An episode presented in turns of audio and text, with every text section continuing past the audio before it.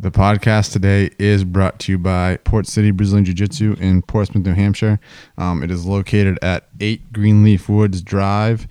The website is www.portcitybjj.com. We're open 7 days a week. We have 3 black belt instructors, kids classes, fundamentals, advanced classes, a striking class on Friday afternoon, something for everybody. Also located inside the Seaco Sports Club, where you have access to pool, sauna, weight room, cardio machines, hot tub, showers, locker rooms, all that. Come on, check us out. Guarantee you will not be disappointed. Beyond that, little plug here. One of our students is battling some health issues. He's got a GoFundMe going to pay for some medical bills.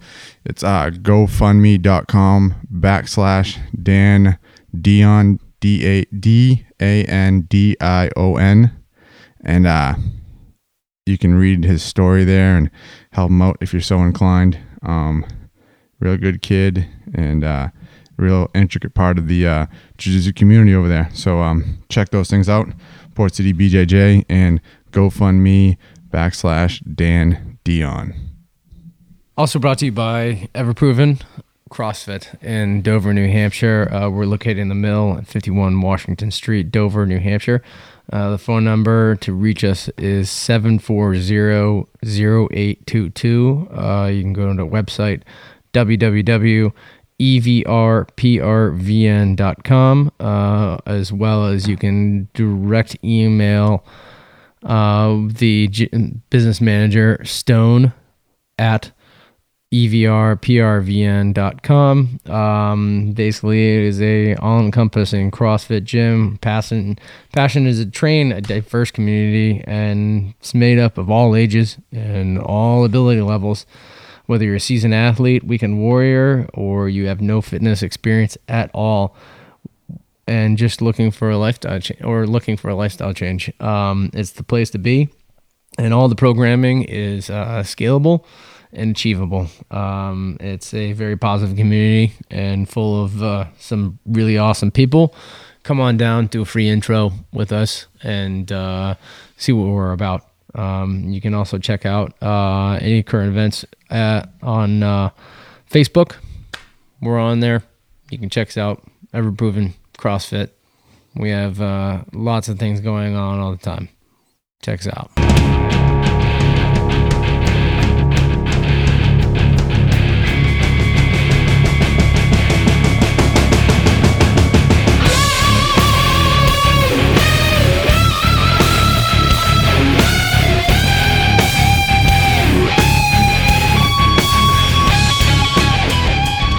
Good morning. What's up? What's happening, man? Not much. All right, welcome back to the podcast of Sharp Iron Society. Yeah, technically number 3 of the recordings here, but one of which no one will ever hear. Yep, only us. Right. So one thing I notice about doing these podcasts is I say and like a lot. Or really try hard not to do that anymore. So you're saying there's a valley girl inside of you? Right. I listened to that first podcast we recorded, and I was like, oh, this is awesome. Except for that is really annoying. So that's one thing that I'm going to really try hard not to do anymore. Don't think about it too hard. Right. Or else you just get stumped. It's like that nervous tick, you know what I mean? You focus on it, and then you find, I'm like, I'm doing this all the time now. What, you didn't take any public speaking classes in college or high school? I barely graduated high school and dropped out of college twice, so no, I didn't do that. Fair enough. I had to do those with a PowerPoint presentation. I sucked at it. Did you go to college? I did for a little while. What'd you go for? I originally went for English. I wanted to become an editor for a publishing house. That was my goal. I wanted to be an editor for a publishing house and write books on the side. That's a weird aspiration to have as a young person. Knowing me now, it's like, what the fuck did you do? I feel it all. I mean, I guess you listen to a lot of books on tape. So I do only because I have a half hour commute to work every single day. So right. it's my calming peace time. Right. It's your time. Yeah. It's my time. Right. But I feel like when I was going into, like, I went to college for, what did I go for? I went to, for visual communications. I wanted to make movies. But nice. I feel like that's like a normal aspiration for a young adult. Yeah. Especially someone who lives in this area, who one of the only things to do is watch a lot of movies. Well, at that age, you know what I mean? What do you do in New Hampshire? You drink and you fornicate and right, and watch movies. And watch movies. So I feel like that was one of those things where it was kind of predictable, you know what I mean? And but being an editor at a publishing I think house. I'm like blowing your mind right now. Well, this is nothing I would have thought of doing as. Well, it stemmed from the fact that I was going, like, I originally, like, the very first school that I went to, I went to multiple schools because I suck at education. And, like, I've got some bad ADD. So I... basically went into first I started a business. I wanted to do a small business, and I was terrible at accounting and any kind of like business oriented stuff. It just didn't compute, one in one ear out the other. I was really good with words. I've always been good with words written on paper. Right. Maybe not so much in front of a microphone sometimes, but definitely we'll get there. Definitely have a way with words on paper, and like writers are just poor bastards. Right. It's like, hey, what do you do professionally? Well, professionally I write, but right now I'm working in a coffee shop, dealing with rich douchebags. So that was my segue into writing. Was like, actually, like, I was like, okay, I could get an education in English, and then I could get I could go like get a master's in like English and become like a publisher or an editor at a big publishing house and make enough money to be able to write on the side. And that was like, right. that was my way around that. We're popular today. Yeah, shut that up. Funny you should mention that, because I met a guy recently at a corporate party that. He was a writer, in air quotes, and his wife was the woman that worked at the corporation that I was at. I mean, full disclaimer, I was totally out of my element as well, because I am not the corporate type. But he was a landscaper. Like, yeah. It was one of those things where he's like, "Yeah, I got this book, and I'm trying to get it published right now. And if it gets published, it's gonna be great and all this stuff." And I'm like, "Oh, that's cool." He's like, "So you're just a writer?" He's like, "Oh no, I landscape too." And I was like, "Oh, the truth comes out." See, I just didn't want to. I didn't want to being that guy. Be like, "Oh yeah, well I'm a writer, but what? How do you make money?" Right. Like, do you make money writing? No. Have you published anything? No, not really. Like, what do you do? I work at a restaurant, like 7 days a week. And right. No, I didn't want to be that. But I eventually ended up working landscaping restaurants, right, and never writing a goddamn thing. Right. Well, that's like one of those things too, where people ask me what I do, and I'm not sure what to say, because I'm like, I teach jiu-jitsu, and they're like, "Oh, that's cool, so that's your full-time?" And I'm like, "No, that's not my..." So I'm kind of in the same boat where I'm like, I really don't know what to tell people what I do. I guess I'm a contractor. See, now this conversation's making me have all these reflective thoughts about my life. You gotta throw some $3 words in there to like just right. legitimize your what you do. Like, right. I'm not a dishwasher, I'm a sanitation engineer. Right. Yeah, you need those. Yeah, it's all about perspective and labeling, I guess. Exactly. Yeah, that's funny, man. I never ever would have thought of being a publisher.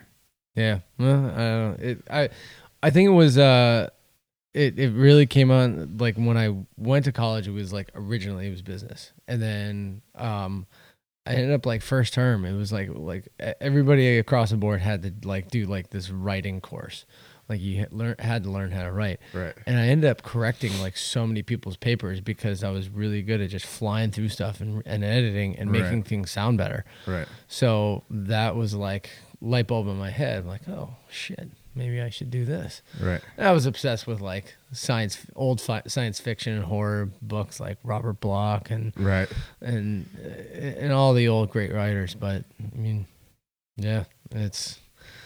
Then life segued me into some randomness. Right. I feel like everyone's life does that, though. No one ever... If you would have asked me even... I don't even know. I guess the path that I'm on, I've been on for a few years, but not very long. I feel like 5 years ago, if you would have asked me what I would be doing 5 years from then, this is not what I would have thought. You know what I mean? And forget...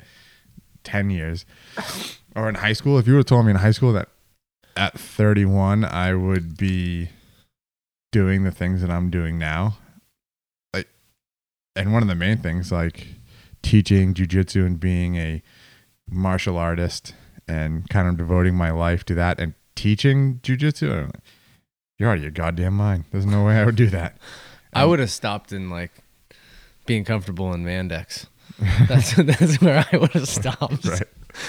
Right. I don't know how you do that, man, but hey, 2 thumbs up, props to you. It's one of those things where you start out in the gi, which is awesome. It's a lot of fun. And then you try no gi and it's board shorts and a t-shirt. And then you're like, oh, this t-shirt's getting caught on everything. I got to wear a rash guard. So you have like this skin tight neoprene lycra rash guard on. You're like, oh, this is so much better. And then you're rolling one day and then someone's foot gets caught in your shorts and you're like, why do I have these shorts on? And I'm like, oh, I could wear long spandex pants and no one's going to touch my legs or my arms. So my question is, at what point do you progress to a cloth banana hammock and oil yourself in olive oil and go Greco-Roman? But that defeats the purpose, because the reason I wear a long sleeve shirt and long sleeve tights or long legged tights is so that people aren't touching my bare skin too much. It's like the only thing that's exposed is my head, my hands, and my feet, which is pretty awesome.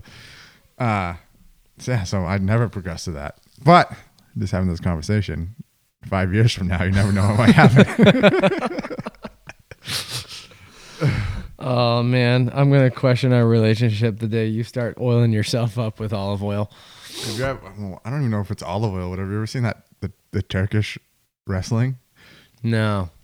Well, watch it sometime. I assume it's some kind of like ghee or something like that. No, they wear like I don't even know what material pants it is. Yeah, but we'll have the Riddler over here. pull up a movie or something so you can watch Turkish oil wrestling, because they literally wear like, I don't even, it's they're like canvas pants and then douse themselves in oil and beat the shit out of each other. I'm like, sounds like a normal Saturday night. Witness this. Oh, there's a. Interesting. Oh, there's a dude in the background rubbing his chest. All right.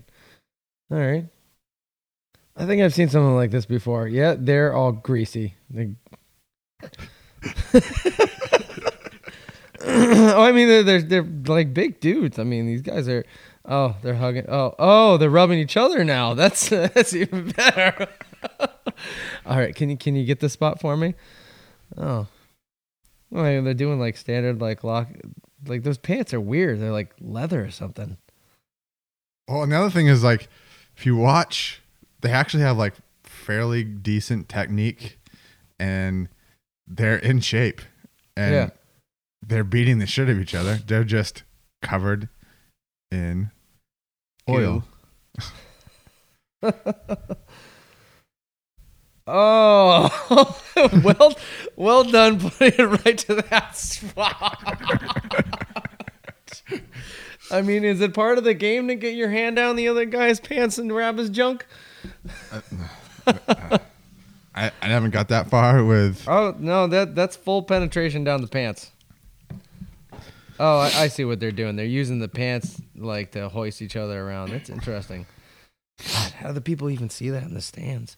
Wow. Yeah, it's a trip, man. I might have to invest a little bit more time to see what the hell is going on there. Or not. You could not do that. Or as well. Or not. Yeah. Well, interesting. Right.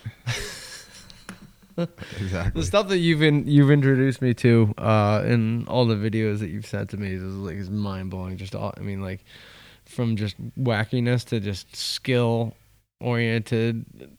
It's amazing what's out there. I have this weird obsession, and it's kind of where the podcast has stemmed from a little bit, and it's one of those things where I see it. I have this weird obsession with obscure greatness. Like, I love people who are trying to get great at something that not a lot of people care about for some reason. I think we've talked about this before. Like, I've got really into this guy named Matt Vincent, who is he's got an awesome YouTube channel. I forget what the name of what his like full YouTube channel is, but I think Matt Vincent YouTube channel or whatever. I think if you just type in Matt Vincent on YouTube, it comes up, and he's got this thing called this series called The Drifter Lifter. He owns Hate Brand Goods, which is a cool like apparel company, but he is the world's best Highland Games athlete. Yeah, I remember seeing videos with him. But it's like, and he says it all the time, like, no one cares about Highland Games. Like, you go and there's a bunch of fat guys in kilts throwing things around, you know? And they always do them at, like, Scottish Highland festivals. So people are, like, there by default and show up and watch these guys throw stones and rocks and hammers and telephone poles and hay bales over. It's awesome. But it is awesome to watch because it's like true feats of strength. I think this guy was a collegiate shot putter and discus thrower at Louisiana State University.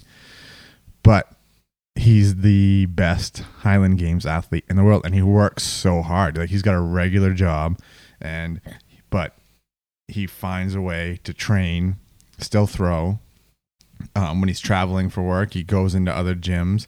You know, he supplements his throwing with Olympic lifts and things like that, or whatever. And you don't make any money off the Highland Games, you know what I mean? He's working ridiculously hard. I love that stuff. I think that's kind of one of the things I like about jiu-jitsu too. Like, a lot of the best jiu-jitsu players in the world own their own academies or do seminars or put out a DVD on techniques, or whatever. It's not like it's not like they win a tournament and they get any money for it. They don't. You're paying to do that tournament. It's usually costing you your flight there and your entry fee for the tournament. And, you know, if you're lucky, you have a sponsor or something that will pick some of that money up or whatever, but you're not making millions doing the actual activity. It's all supplemented by showing people the activity that you do. And I don't know, I'm drawn to that. Well, when you boil it down, it literally comes to one word, and that's just passion. Right. I mean, it's passion for what you do, passion for what you teach, and passion, I mean, just doing that certain thing, whatever it is. Right. And that's what we're trying to expose. Right. Well, that's the other thing too, is like, I mean, how many people do I know either at my own academy that where I teach jiu-jitsu, or the CrossFit gym that you coach at and that I work out at, that none of those people are making any money off. I mean, you as a coach aren't making much money. The owners of that CrossFit gym aren't making much money. I mean, they all have regular jobs. I have a regular job beyond teaching jiu-jitsu. Like, you're just not making any money doing that, but day in and day out, you kill yourself to get better at whatever that is. Yeah. And there's absolutely. I mean, another example is that she owns CrossFit Predation in Oregon, I think it is. That girl, Erin Lavoie, like number one female lumberjack in the world. You know what I mean? Like, random, but I find myself going down these rabbit holes. I'm like, oh, this person's working incredibly hard to get better at something that no one cares about. Only they care about and a select few. You know what I mean? They're killing themselves every day. Working really hard to be primarily obscure. Right. Which is, I mean, it's amazing in itself. Right. I mean, even the world of CrossFit, like most people know, I mean, some of the big names, but still it's like there's 50 people, I think it's 50 people that go to the games. And I mean, like, unless you're like the top tier, like a lot of people don't know who the hell you are. Right. And I mean, like this day and age is like the people that really have big names have to be like, I mean, huge sports players. Right. Which, I mean, are sometimes generally overpaid as it is. Right. But, I mean, it's the people that don't get paid to do what they're doing that are amazing. Well, I think that's the other thing too is like, we just talked about YouTube or whatever, but how many people, and I wouldn't know about these people if it wasn't for social media. You know what I mean? So I social media, I think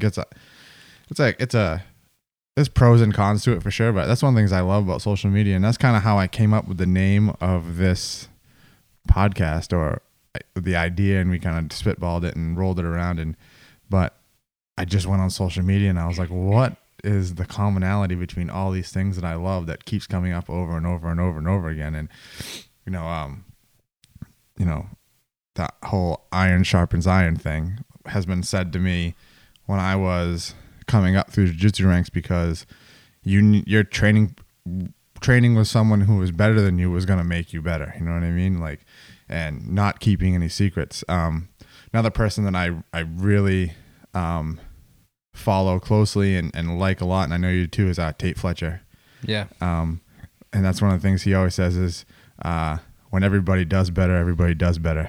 And like, it sounds one of those things where you listen to it and you're like, yeah, no shit, dummy. Like, but when you boil it down, but that's kind of what and he talks about that in jiu-jitsu is if you learn a technique and you're just murdering people with these techniques, the only way that technique is going to get any better is if you show people what you're doing so they can make it harder to do that technique.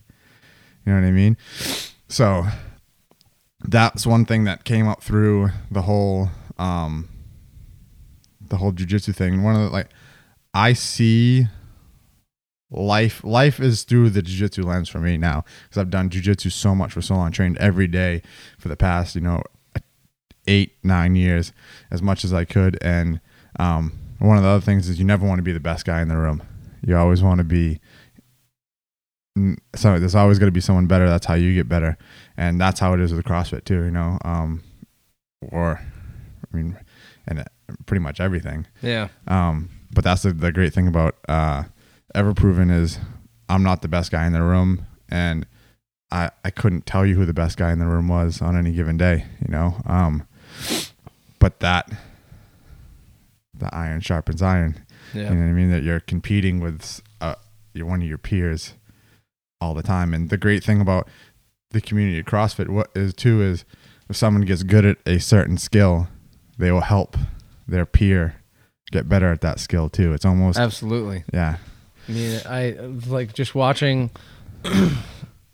We started out training in a garage. Right. I mean, the owners actually, and we all started training in one of the owners' garage, and then we got into the gym and we started getting more and more equipment and progressing. And it was like, and then somebody got their first muscle up.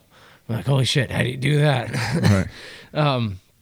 And it just kept on flourishing from there. It's just like once one person gets a muscle up and you get a new client, be like, wow, what is that?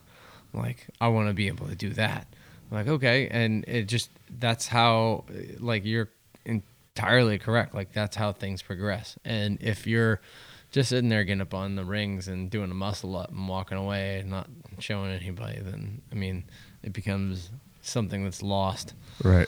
Lost within you and lost within the gym and the community that you're in. Right. Well, and I think it's also one of those things where I think, and that's the other thing with, the martial arts, with, strength and conditioning, no matter what your modality is, whether it's CrossFit or just strictly powerlifting or strictly Olympic lifting or HIIT training or whatever it is, and with a lot of other demanding activities, is if you're not doing it with someone else, you become satisfied with your progression and where you are. And adding someone else to build off of, you don't get satisfied because you're always pushing the envelope. You're always pushing each other to do one more rep or do that technique sharper or, you know, whatever it is. So doing really hard things for fun with a good community is invaluable as far as I'm concerned. I don't know too much about jiu-jitsu, but I know you can't really roll with yourself. Right. Well, that's you can CrossFit by yourself all you want in a garage, but... Right. Well, and then I would venture to say that if you're CrossFitting... Well, that's the other thing about this Matt Vincent guy. I mean, he goes and he supplements, and that whole Drifter Lifter series is he goes to... You know, he'll go train with Kelly Starrett, and he'll go train with Jesse Burdick, and he'll go train at Chrissy May Cagney's gym, and, you know, go train. He trained with Reese Hoffa, who is the best American shot putter. But he primarily trains in his garage by himself when he's at home, which is, I couldn't motivate myself to do that. I need to go there and be like, oh, look at this fucker over here doing, you know, pull-ups and push-ups and deadlifts and, you know, busting his ass and killing himself. I'm like, guess I got to kill myself too, you know? Yeah. I mean, I know I can say for myself those days when, like, I just don't have a drive and I'm working out by myself in the corner and I don't have a drive. Like, I'm not getting jack done. Right. I'm getting so little done. My eyes are drifting around the gym. I'm taking way too many rests. Right. So when you have those people to go up against, it makes it so much more worthwhile, so much better. And that voice inside your head that keeps on saying like, oh, your shoulder hurts. That internal debate. Or like, oh, your lungs are burning a little bit. Like, you should slow down a little bit. That internal debate is so much louder when you're by yourself as it is if you're in with a bunch of other people, right. Which I think a lot of people don't understand. And like that are outside that CrossFit community is why we're so adamant about like this community and why CrossFitters generally talk about CrossFit so much, right, is because it's such a big community.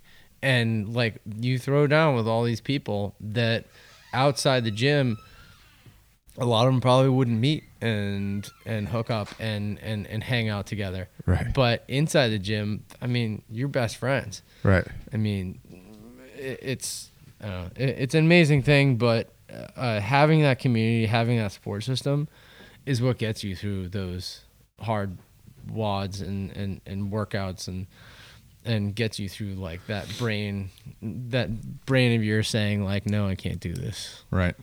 Yeah. And I think, I mean, it's the same with jiu-jitsu too. And I mean, I honestly think that it could be, I mean, I think that's, I mean, I would never compare a jiu-jitsu athlete or a CrossFit athlete to a soldier. And it's just not a good comparison unless that jiu-jitsu athlete is a soldier or that CrossFit athlete is a soldier. But I think that is like a commonality is, it's one of those things where we should have talked about our first guest, like talked about this with our first guest. And when we have other guests on that are in the military, is something that I want to remember to talk about is that camaraderie in the military, you know, whether you agree with why you're somewhere or not, or the political stance or the type of work you're doing or whatever, you're suffering through it for the guy next to you. You know what I mean? So I think, you know, doing really difficult, and like I said, it could be CrossFit, jiu-jitsu, being a soldier, you know, name a million other hard things. If you're doing it with someone else in that community, you're probably going to do it better. You're probably going to have a more enjoyable time doing it. Yeah. And you're not going to be satisfied with a certain result. You always want to push the envelope, which I think is really important. And then I think the other aspect of that too is the difference in between, you know, being a soldier. I mean, you make the choice to be a soldier, whatever, but doing hard things for fun is really beneficial. I think a lot of people don't. That's lost on a lot of people. And everyone I know who does hard things for fun, no matter what the activity is, you know, I don't really know any jiu-jitsu guys or girls that are douchebags. And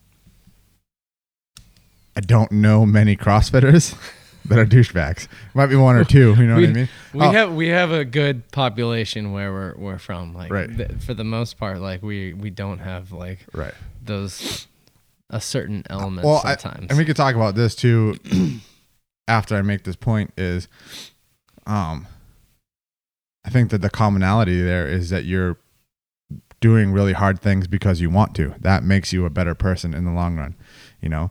I think maybe the slight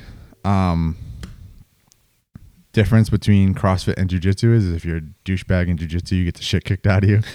And if you're a douchebag in CrossFit, people just don't talk to you anymore. Yeah, you know pretty much. So, I mean, I think that may be the one difference between, but, and that, I mean, I got my black belt in 6 years, which is pretty fast.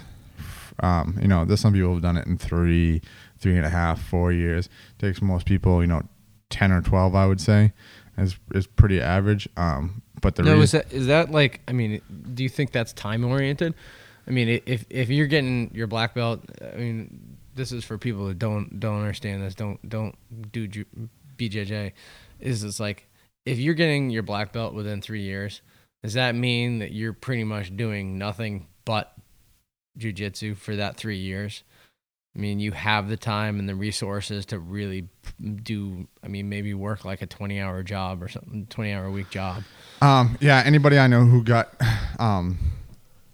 their black belt faster than I did pretty much didn't do anything else but jiu-jitsu. They lived at the academy, like no joke, slept on the mats. They probably got paid to do something at the academy from day one, probably clean it or do some admin work if they had that type of skill. But they trained 2 or 3 times a day, and that's all they did. That's got to take a beating on you, though. Well, everyone I know, which is, I mean, we can like BJ Penn. BJ Penn is my favorite UFC fighter, but he was the first non-Brazilian to ever win world championship at black belt adult level. We can talk about the kind of the way the jiu-jitsu levels go. He got his black belt in 3 years, but it was one of those things where he was training so much that, and did that so fast that he needed to move on to something. So he like won a world championship and then started fighting MMA. It was like, all right, I dedicated myself to jiu-jitsu with every fiber of my being for 3 whole years. I need to move on now. I feel like I've done what I've set out to do, and I need to move on. I remember he sounds like I mean more like a what's next character. Well, it was also one of those things too. Like and this is one thing that scared me about when I was coming up through jiu-jitsu, and it was probably a good thing that I didn't have the resource to live on the mat and things like that. Was I remember listening to an interview with him once he was in the UFC, and he was like, I am so happy now that the first thing I think about and the last thing I think about every day isn't jiu-jitsu. And that was me at that time when I was in it, you know, blue belt, purple belt. I was like, I would go to bed thinking about jiu-jitsu. I would wake up thinking about jiu-jitsu. I'd sit in the shower and think about techniques, you know, and things like that. I was completely obsessed. What I mean, I've listened to enough different podcasts, and especially Rogan, where they talk. I mean, he talks about the mindset of jiu-jitsu. He talks about like how encompassing it is into your life. Like, I mean, for somebody like myself who has never done it before, how it becomes like almost a lifestyle. And it feeds into every aspect of your life. Like how is that? And like, how does that work out that way?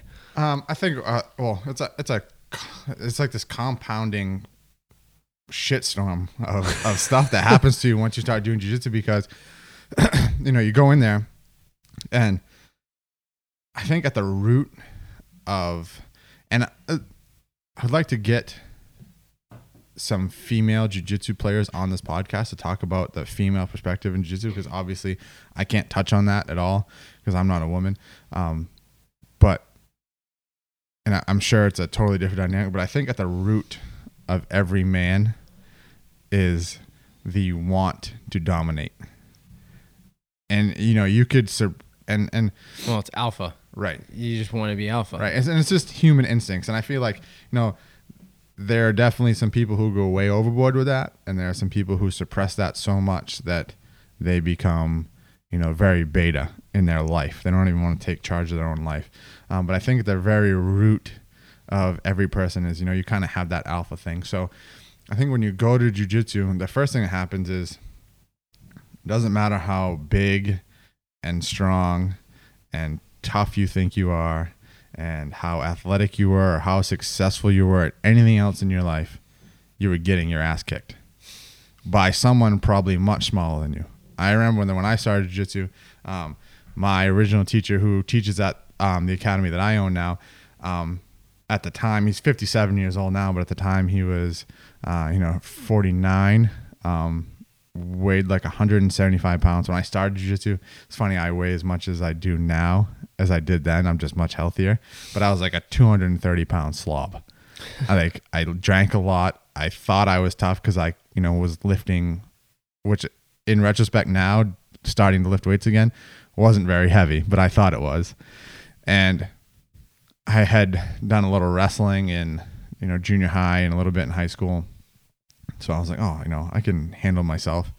And this 170 pound, 49-year-old had me whipping through the air, like long enough so I could remember I could count ceiling tiles. You know what I mean? And then like placing me on the ground as either gently as he wanted, where he would like set me down and consolidate on top and be tight so I couldn't move, or so hard that I thought I was going to end up in a basement, in a building that had no basement. And so that's the first thing that happens, and you don't like it. And one of the two things is going to happen. You're either going to go back to get better because you don't like it and you don't want that to happen to you, or you're going to quit and decide that, you're either having a bad day or not everyone's going to do that to you, or you make up some excuse. I was the first. I was like, I do not like that. I do not like the fact that that's possible, that someone can do that to me. Little did I know that there were people that could do that to him. You know what I mean? I thought he was like some mystic. And the real fact of the matter is that I'm a really good black belt, and there are people who still whoop my ass. But that's the first thing that happens. You go, I got to get better at this because I don't want to get my ass whipped anymore. And then once you start getting assimilated into that, the fold of jiu-jitsu, one thing that I would suggest to everybody that that is starting out in jiu-jitsu is invest the time to, whether it's doing private lessons or going to seminars or, those are the two ways that I would suggest doing it, but is find some techniques that work for you right away, because that's going to keep you interested.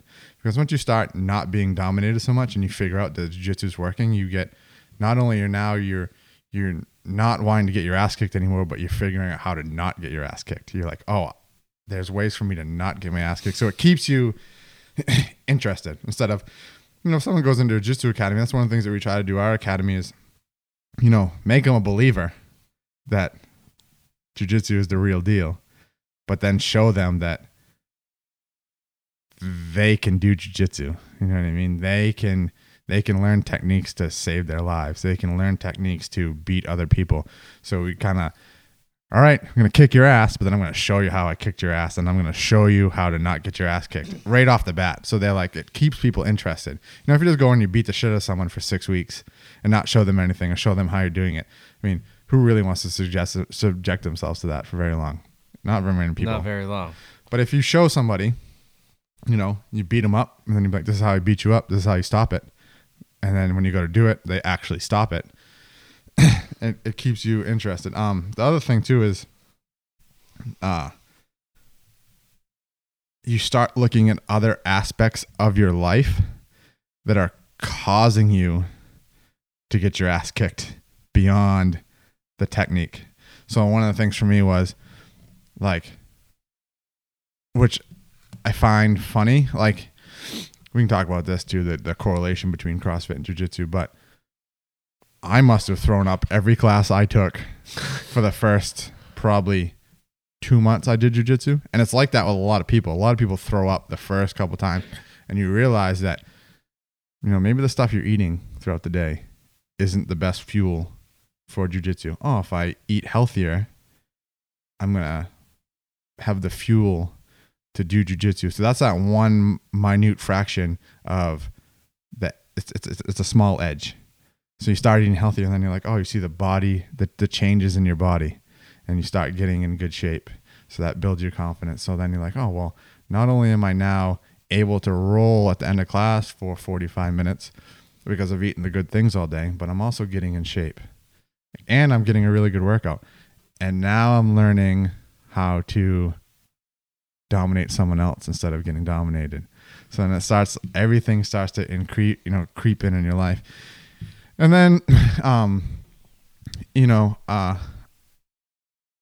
one of those things where Greg Jackson, who is probably one of the best MMA coaches on the planet, said this thing one time that I think resonates in me a lot. And I feel like it's very true, as he said that every young man should have a relationship with violence, even if it's just to be able to feel empathy towards it.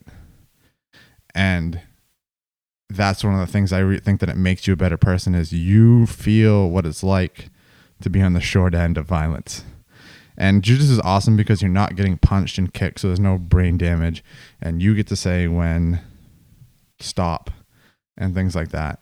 But it's very humbling because when you tap, you say, well, for whatever reason, there's a gamut of reasons, whether you're not good at a specific technique, you're having a shitty day, you ate like shit, you didn't get enough sleep, you know, yada, yada, yada. But you're saying, in this very instant, you are better than me. No matter what the reason is, there's a million reasons, like I said. But it's very humbling. So you know what it's like to be on the short end of violence. Yeah. So it makes you a better person. So you stop walking around.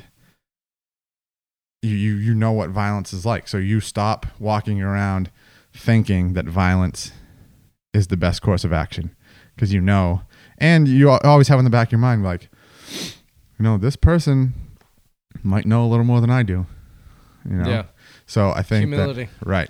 And so I think it creeps into everything. It creeps into your health. It creeps into, you know, your psyche. It just starts encompassing everything. It's one of the things that if you look on my website and it has my instructor bio, the last thing it says is jiu-jitsu isn't a sport. It's not a self-defense. It's a lifestyle. And I truly believe that. I jiu-jitsu is the lens that I see life through. I think that's why that like one of the things that with this podcast, you know, I'm not real comfortable making small talk or having too many conversations. And I wasn't very comfortable. Once I started CrossFit almost a year ago, I hadn't lifted a weight in 9 years, but jiu-jitsu makes you feel okay to be bad at something. Because you know if you just stick around and you work at it, you'll eventually get better. Absolutely. So I just feel like there's this. It's such a demanding activity, but it's such a rewarding activity that there's no way that it can't seep into all facets of your life. This is true. I mean, and this is what we've all along been talking about.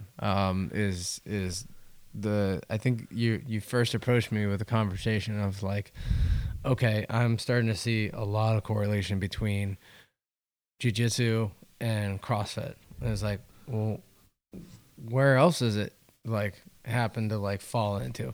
I mean, where else does this go? Like where, I think the original idea was are there these core movements that you could teach somebody and that would in turn make them actually good at a lot of different things. And just like our conversations just kept on spiraling and eventually ended up here in front of microphones. Right. But there is a huge correlation. I mean, like everything, like I know squat.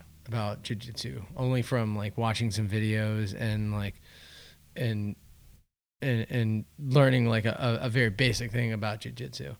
But just listening to you talk about jiu-jitsu, I'm like, oh wow, there's a lot of correlation between like that atmosphere, that community, that humility, between CrossFit and jiu-jitsu, and I can relate it to half a dozen things. Right. I mean, the other part of my life, I'm like, in the shooting world, there's humility there. You right. get cocky, you miss targets. Right. That's one thing that we definitely are interested in, is like finding the correlation between like all these random things. Right. And that's what's awesome, is it's like there is a huge similarity between, if you boil things down, there's similarity across the board. Right. Well, I also think too, it's cool that for me anyway, and I mean, you could correct me if I'm wrong, but I feel like me personally, it's gone from the physical to the mental as well now. Absolutely. When we first started the conversation, it was like, oh, well, you know, these are the things that correlate between CrossFit and jiu-jitsu movement wise. What else do they correlate to? What else can you boil it down? And if you're good at these things, you'll be able to adapt them to all things physically. Now it's like, you know, what makes the jiu-jitsu community so great? What makes the CrossFit community so great? What other communities out there that are great? How do you prepare for jiu-jitsu? How do you prepare for CrossFit mentally? Or how do you silence that internal debate in jiu-jitsu? How do you silence that internal debate in CrossFit? How would you silence that internal debate in other assets of your life, you know, or facets of your life? Yeah. And you mentioned it earlier and definitely like kind of skirted around a little bit about military. Right. I mean, we like as civilians, we have like, I work with a lot of military guys. Right. As do I, because of jiu-jitsu. Yeah. So and it's, they don't quite we'll never know that side of life, right, of like being in the ranks and all that stuff. And right. I mean, we have absolutely huge respect for them. Right. But at the same time, it's like they have to do what they're doing. Right. And like, I mean, that also, like you were saying, that mental side, it's like what gets them through what they have to do. I mean, going to battle, like that psychological, psychological stuff that they have to go through, as well as physical. Right. And it's amazing that like I remember having a conversation with a good friend of mine, and he was just like, why do you do CrossFit? And I was like, well, why wouldn't I want to test myself every day? Right. Why wouldn't I want to like push myself? Like, we're basically like, when we're born, we're given these like Lamborghinis to drive. And we like, I mean, you can just put a bunch of shit in the tank, or you can put some like really great stuff in the tank. And I mean, that goes into like nutrition, but you can also beat the shit out of your Lamborghini, or you can treat it like gold and you can drive it and see how fast it can go and how well it handles. And that's pretty much my MO is like, why do I push myself so hard at CrossFit? Why do you push yourself so hard in BJJ? Is what can I do? Well, I think one of the things that's dawning on me right now, which is retarded, that is just dawning on me right now. We're having this conversation, but that's what's great about these conversations, is what's right in front of your face gets a little spotlight shine on it, is jiu-jitsu, CrossFit. Even I feel like, and our first guest that we had on talked about this a little bit without us even knowing about it, is maximizing your human potential. That's all it is. You know what I mean? That's all CrossFit is. That's all jiu-jitsu is. You know, our first guest talked about being in the military actually maximized his human potential without saying it.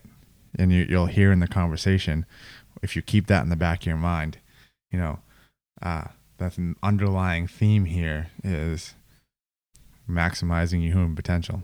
Mm-hmm. And I feel like everyone that we will have on this podcast probably has some aspect of that going on in their daily life, is they're trying to just maximize the human potential. Absolutely. I mean, that's why, like you said, you keep on coming back to jiu-jitsu. You keep on coming back to the gym, is because you want to get better, learn more.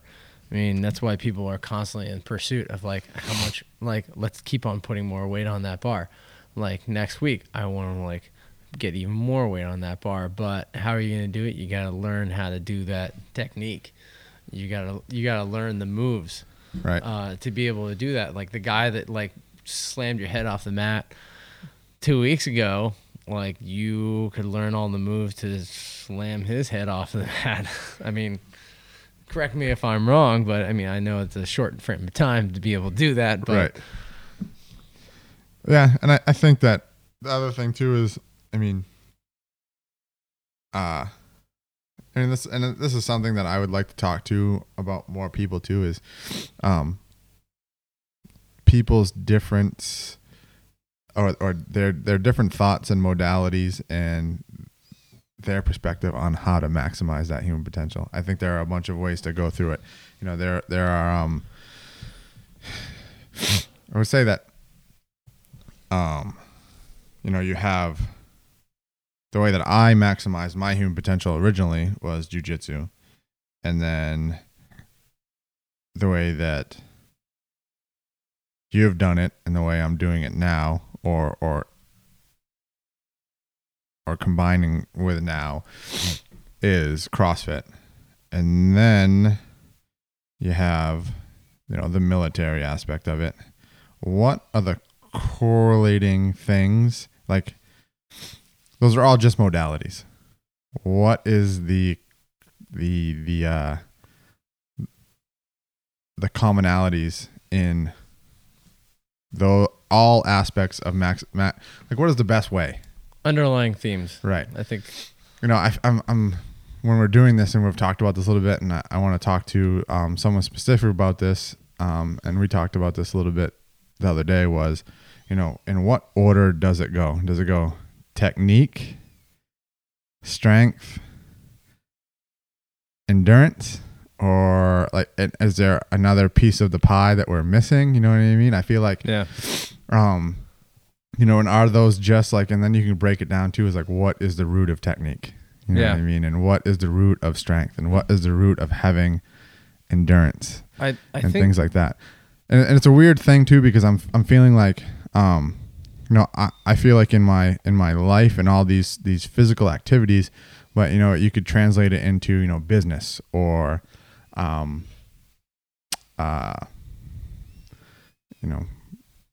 million other things that I'm not thinking about right now.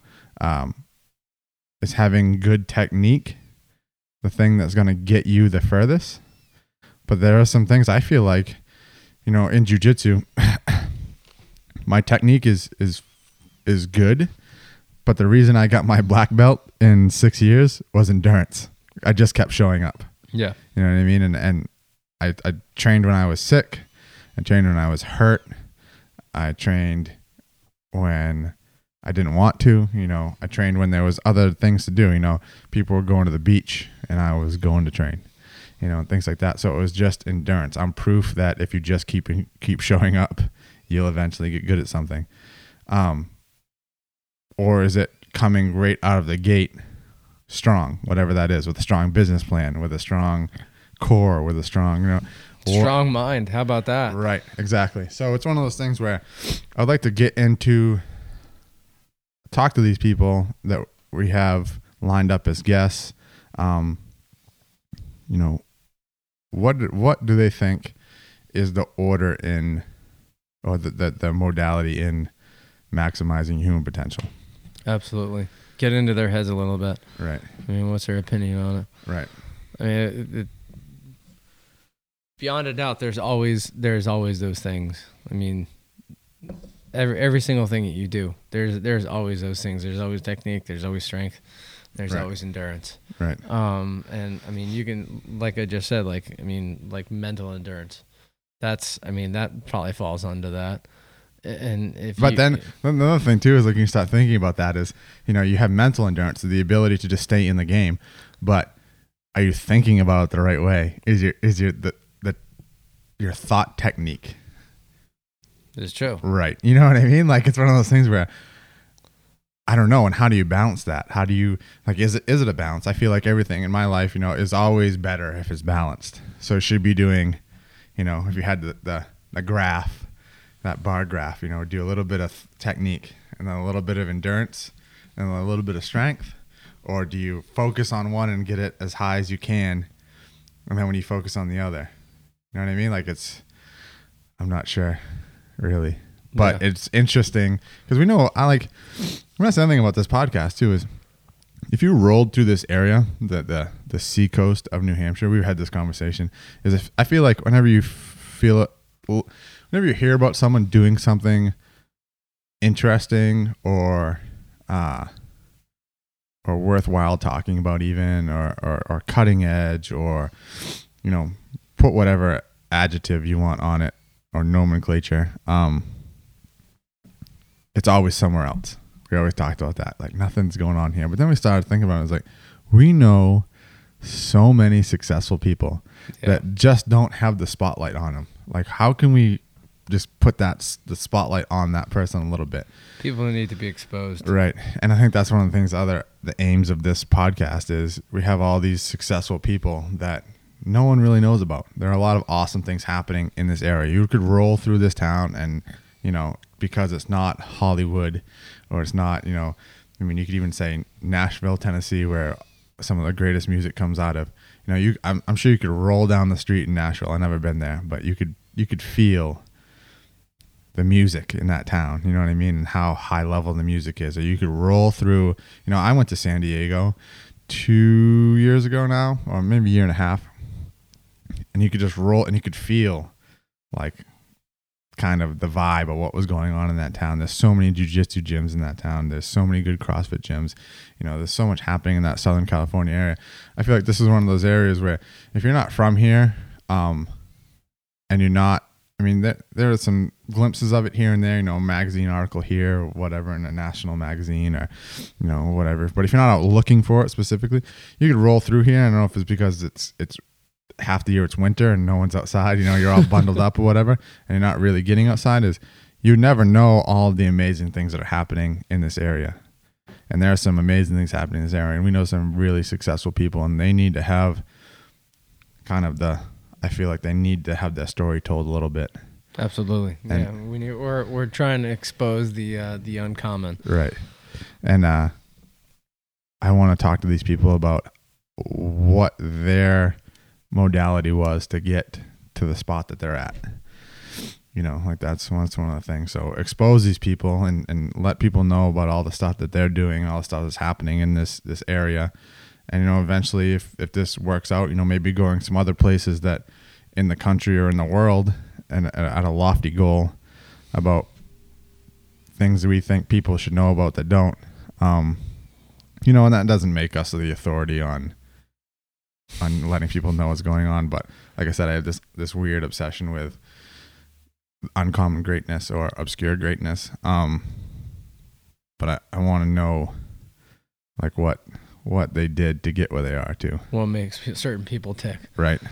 Not to mention the aspect that like we want to go experience it ourselves. And that's going to be the very interesting part. Right. Well, and that's the other thing too, is like,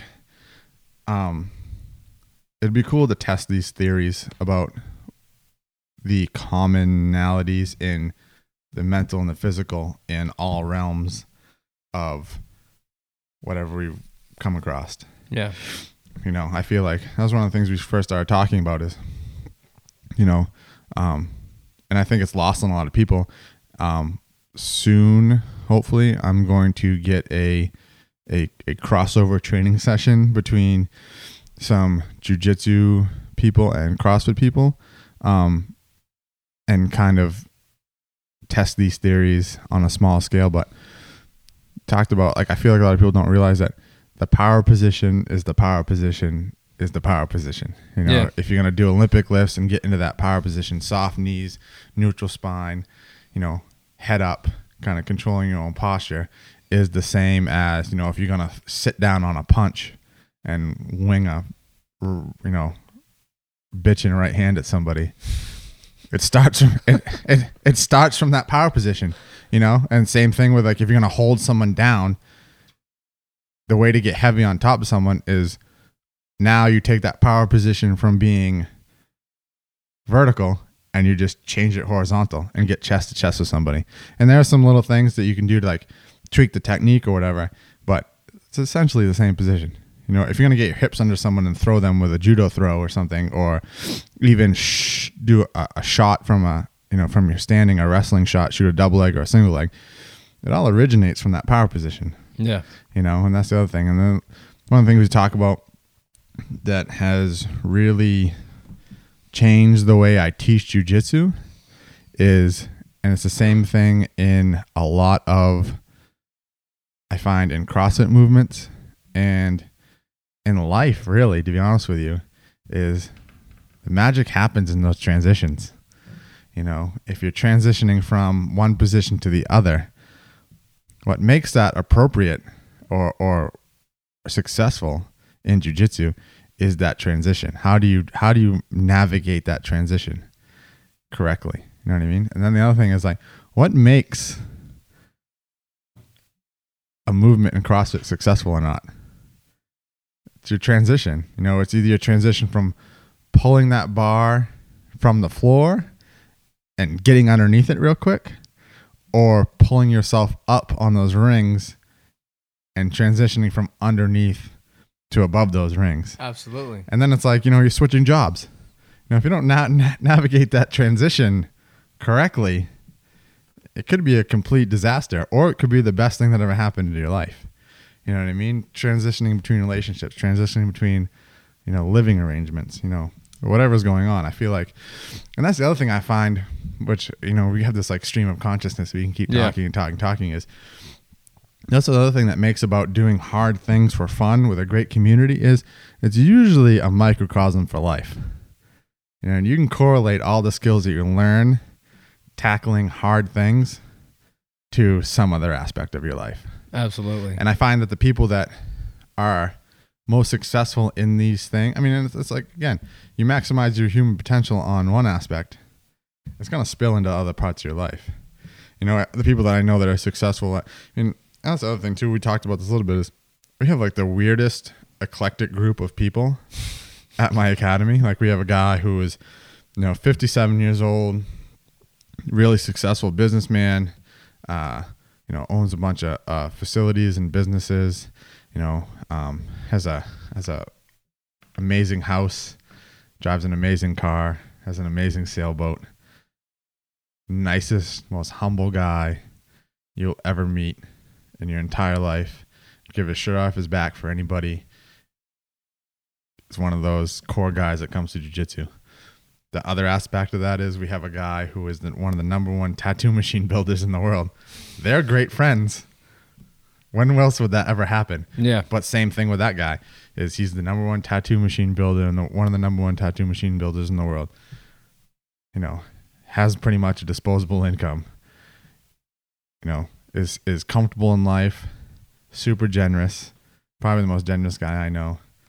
One of those core guys that comes to jiu-jitsu all the time.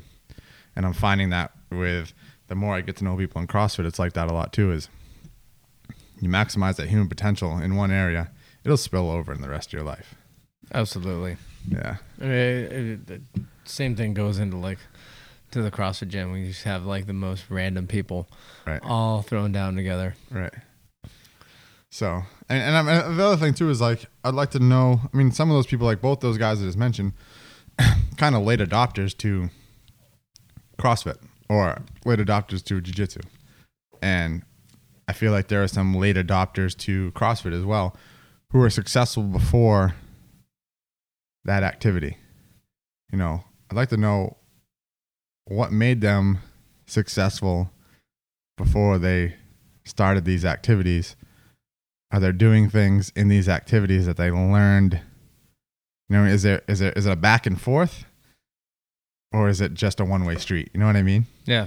Like, did you learn things early on in your life that made you successful in business or in life that now you're translating to CrossFit, jiu-jitsu, et cetera, et cetera? That's something interesting I would like to know a little bit more about. Yeah. So basically this is a call out to all you folks. Right. Right. Well, and that's the other thing too, is we can call out, like, we have, so this is a kind of a new project for us, but we have social media set up. We have a Facebook page, we have a Twitter page, we have an Instagram page. If you know anybody that we don't, drop us a line. You know, we're always looking for interesting people to talk to. So if you guys hit us up, we're the Sharp Iron Society on Facebook, and then on Instagram and Twitter it's Sharp_Iron_SOC, because society wouldn't fit. But hit us up, and you know, we'll talk to pretty much anybody. Yeah. We want people on here. We want to expose what makes them tick, their greatness, right, their weaknesses. Right. And it doesn't even have to be in the physical realm too. Like we were talking about, well, that's the other cool thing is I've set some pictures up on, or posted some pictures on those social media, but we're in this great studio right now. I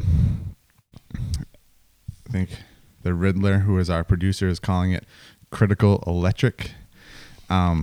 Which is, it's a badass studio. I feel fortunate to be able to sit in here and kind of vet these. Yeah, it's beautiful in here. These crazy thoughts. But he is an amazing music producer and an amazing musician. And yeah, he's looking at me like I'm talking up my ass, but he knows it's true. And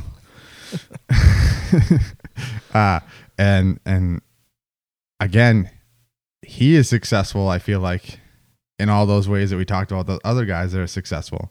And I'd like to eventually sit down and have a conversation with him about these things too. But, you know, we run the gamut from tattoo artist to CrossFitter to jiu-jitsu to music producer to successful businessman. It doesn't have to be in one specific thing. If anybody out there knows anybody who has just maximized their human potential and is great at something, or just would be an interesting person to talk to, would love to have a conversation with them about whatever it is that needs to be talked about. Hell yeah. All right, I guess that's it for redoing number one. Right. 1-A. So stay tuned. Hopefully you guys are digging this. We're really digging it. There's definitely a learning curve, like I said, and I'm trying to not say almond like so much and become a better conversationalist. But yeah, stay tuned for more guests, more podcasts, more experiences. All right. Thank you very much for listening to us. Thanks.